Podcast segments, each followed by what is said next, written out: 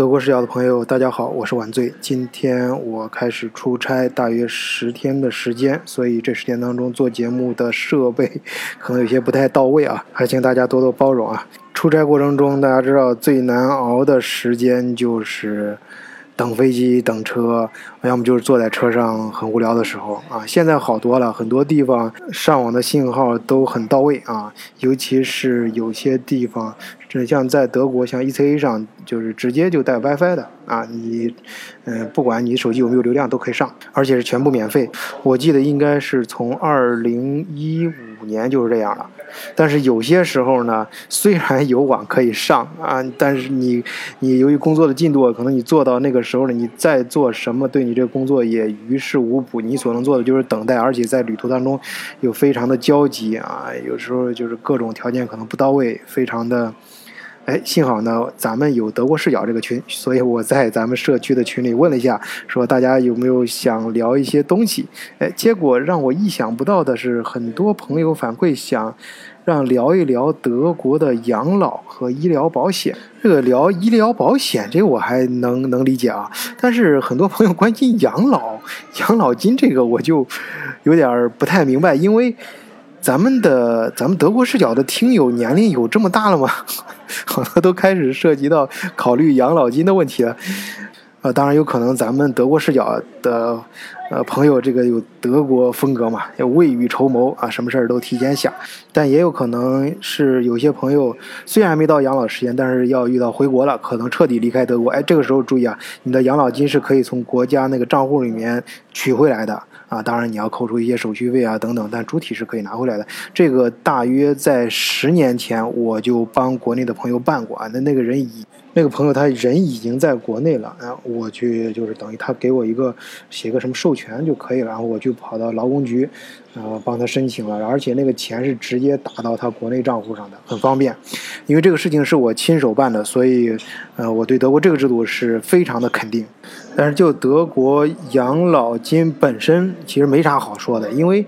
呃，你改变不了什么啊，因因他那道公式啊本身是很复杂。我记得有一个呃医生朋友给我讲过，他说他仔细研究过德国这个养老金的计算方式，反正你怎么算你都算不过国家，你个人在国家面前肯定是吃亏的，啊呃，我给大家举一个数字啊，比如说你在德国参加工作的时候，一般。你就是，呃，正常的大学毕业，找到一个不错的正常的工作，就是两三千欧元吧。然后逐渐的晋升，可能你干个十年、二十二十年之后，工资升到，呃，六千欧元了，六七千欧元了，这都已经在德国已经不错了啊。这个收入，我说的是每个月的收入啊，工资是税前。那么你再干个二十年左右吧，大约总共就是工作时间三四十年这样，哎，到退休了。退休之后你能领到多少钱呢？按照这个正常的标准，大约就是接近两千欧元啊，就一千多欧元啊。其中这个计算公式里面最重要的两个数字啊，就大家能听得懂的，一个就是，呃，你的工作年限。啊，再一个就是，呃，你这个叫叫什么？这个相对数字有一个，比如这个数字怎么去理解啊？就是你工资越高，你的这个最后乘出来的数字越大。呃，它是一个相对数，怎么相对？就比如说，呃，你的工资是呃四千欧，然后呢，你当地的。呃，你你所在的那个地方啊，它的平均工资是三千欧，那么你高于它，你可能就是一点几；如果你低于它呢，啊，你比如说你平均工当地的平均工资三千欧，而你的工资只有一千五，那么你就是零点五，呃，就就就是这么一个原理啊，大家可以自己。呃，感受一下，其他在这个公式里面还有一些更细节的部分。首先是我自己不懂，然后 其次，我觉得你也没有必要去了了解，没有意义。你你又不能改变，这都是国家政策规定好的。反正德国养老金，你在国家那里，你肯定是吃亏的。你想的越多，生气越大。哎，为什么说你吃亏啊？这个道理其实非常简单。你想，养老金这个东西，不是说你的钱存到这个账户里，等你老的时候花。而是说，你现在交上去的养老金是给现在的老人花，那么你老的时候花的那些养老金呢，是你你老的那个时候的年轻人创造的财富，从他们工资里面扣出来的税，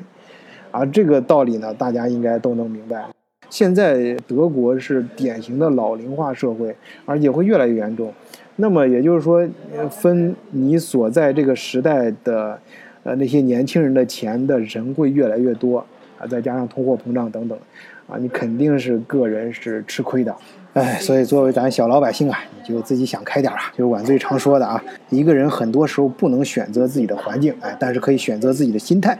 哎，当然其他养老方式大家也可以尝试一下啊。啊，你比如说以房养老，嗯，你平时拿你的工资，就是每次扣出来一点去供一个房子，啊，等老了之后这房子是你的，你把房子自己住一间，然后其他几间租出去，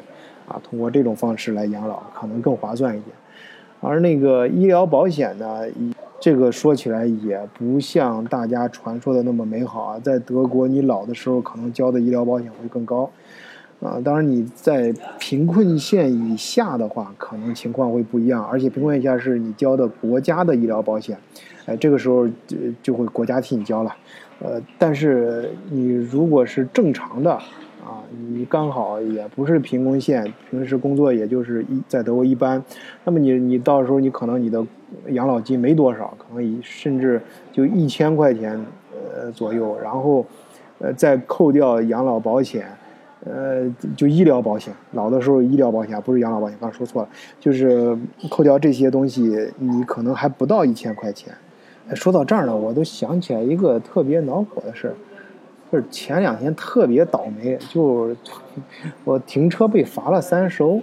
啊，一般你要是超时什么停车，就是怪我自己停错地方什么，那我都认了。那个是我在我家家门口，就我家家门口的超市啊。你要德国超市一般都会挂个牌，就是最多停一个小时，呃呃或者两个小时，一般都这种地方。就我家家门口那个超市的老板还是还我，就是还住在我们那片儿，都认识。那当然那个停车场是承包出去啊，都是另外公司在管。他居然给我开一个罚单，说我没有摆那个计时牌儿啊，就是大家就是那种，呃，有很多超市里面不是你你去超市的时候，呃，他最多只允许停一或两个小时嘛，呃，那个时候你要放一个计时牌，你什么时候到这个地方，就那个蓝色那个牌子。我忘放了，结果罚我了三十块钱。他而且他写的很清楚，我罚你三十块钱，就是因为你忘在车上放这个牌了。而且我进那个超市非常的快，啊，这就是进去买一包 spaghetti 啊。当时我还在里面犹豫了一下，就是买平常那种 spaghetti 呢，还是一个就是很贵的牌子的 spaghetti，但是打折了，哎，中间也就差那几毛钱。哎呀，我就为了那几毛钱在那儿犹豫了几分钟，结果出来之后，哎，领了一张三十欧元的罚单。哎呀，这个事情搞得我一夜都没睡好觉，我就在那儿想，这个德国真的是，哎，对这个对我们这种就是兢兢业业、认认真真生活、认认真真工作的人特别严苛、特别苛刻。就那天在汉堡也是咱们听友啊，咱们听友那个李总啊，名字我不说了啊。呃，他上次说了一句话很经典，说咱们中国人呐，你要在德国开公司做生意，你得做的比德国人还像德国人，哎，这才 OK。呃，这你财政局可能罚你的会少一点，但是他也会罚。反正是每隔几年，这财政局肯定会到你企业里面去转一转，不定揪住一点什么事儿，哎，给你写两封信，你就得你就得交罚款。啊，一般都是几千块钱吧，但是是这样，他几千块钱，他你可以去告财政局，你告他的这个写的没有写的有问题啊，有些你是有根据的。我们不说，先不说这个，这个在德国有这点好，个人是可以告政府的，而且很多时候是可以告赢的。但是咱们先不说这个，你能不能告赢啊？但是你在告的过程中，你还做不做生意了啊？你整天，然后你你你你中间，呃，会面临各种各样的事儿。然后最后这中间还得先把这个律师费跟上庭费都得交了，哎呀，就是所以说抓住这一点吧，你这一般不多不少的钱的时候，中国人能忍就忍了，啊，就是破财消灾吧。哎，但是如果你在德国是领救济的。就根本就什么都什么都不不不在乎了，这这个你过得会非常潇洒，你就无所谓。然后政府一看在你身上也搂不着什么钱，啊，对你各种呃救济什么也挺到位。而且德国是这样啊，给救济的话是是是追着你给的，因为你是个他们重要的 Kunden 啊，德语叫 Kunden 啊，就是 customer 啊，你是他们重要的客户，你知道吧？你要知道啊，你在德国，你如果是领上救济，你如果是那个就是就是那种比较优质的，属于是在在这个劳工局和德国一些救济组织那些大的那些社团，在他们眼里，你就是个优质客户，你知道吧？尤其是你再带点其他先天性的问题，比如说抑郁症啊，比如说你，呃，身体哪儿不太呃对啊，就等等，这就更棒了，那就是他们的啊黄金会员了。你说，如果你再遭受点什么迫害啊，这种你就是伸张正义啊，你就是反正是社会，比如说社会上什么人对你不公啊什么的，你过得你你更惨，你你更。你你更被那个啥，那你就是白金会员了。你说，那你就你整个就是整个给人的感觉啊，也是我平时开玩笑说，这个在德国，你说德国这种国家就趁着被这些领救济的啊，什么这些呃难民啊，什么被他们给吃烹，领救济把他国家领破产啊，就趁这么搞啊。当然，这是我们有开玩笑啊，是生气的时候，有时候真的是觉得就是社会管。就是就德国，其实冷静下来想一想啊，这个德国社会还是，呃，这说明德国社会就是非常的体系很很完善啊，很细。所以说，呃，我们真正身在其中生活的人，感觉条条框框对自己约束的都非常的严格。那关于难民啊，关于这个领救济什么，这个这完全是开玩笑啊。刚才如果有冒犯到有些听友的话，呃，就是到。呃，表示道歉啊，这个因为，呃，你你不能因为人家领救济什么就对人家说这种话。呃，然后现在我不是在法兰克福机场嘛，等着飞往中国，所以我就联想到中国的一些状况。其实好多人说啊，中国虽然你社会的底层没有像德国这个，呃，救济什么各方面，呃，福利体系没有德国这么完善，可能我们就在呃走向完善的过程中吧。但是呢，就是。其实德国这种体系啊，福利体系，如果你真的是领上救济，在刚才我说的，就是加引号的啊，进入那种非常舒服的状态的话，你就真的完了，就没有希望了。而且你不仅对自己要求都做不到，就是我看那个，我前面也讲过嘛，德国有一本书很有名，叫《反社会的人》，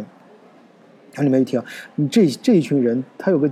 基本的事儿就做不到，就是守时这一点都做不到，准时上班都做不到。所以说，在德国好多地方招工的人都会避开这些社区，就是，呃，你自己可能一旦跌入这个群体，一辈子都可能不想再工作了，然后就会越来越素质越越来越差，而且对你的子女的要求也会越来越差。甚至于你的生活会出现很大的一些紊乱，但是相比之下，中国都不会。中国啊，即使再穷的家庭，他都知道让自己的孩子无论如何，我咬紧牙让自己孩子读书，让自己孩子学知识，让自己的孩子出去打拼，给自己的孩子灌输正能量。就是你老爹老妈，我们这一辈儿可能没机会了，但是孩子，我们。一定要给你机会，让你能够过上呃更好的生活，或者是能够呃跃升一个社会阶层吧。啊，这就是我今天在群里面听大家啊提到的这个事儿，然后联想到的一些东西，也 联想到这两天我自己感觉特别倒霉的啊一些想法。同时在跟大家聊天的过程中呢，哎，我觉得自己啊把这个事儿好像也说出来了，自己心里面也舒服多了。然后同时呢，我对，呃，这个德国的呃医疗保险呐，还有养老金呐，还有等等这些东西，就是有有一些，呃，我感觉有一些新的一些体会，认识也更理性一些了。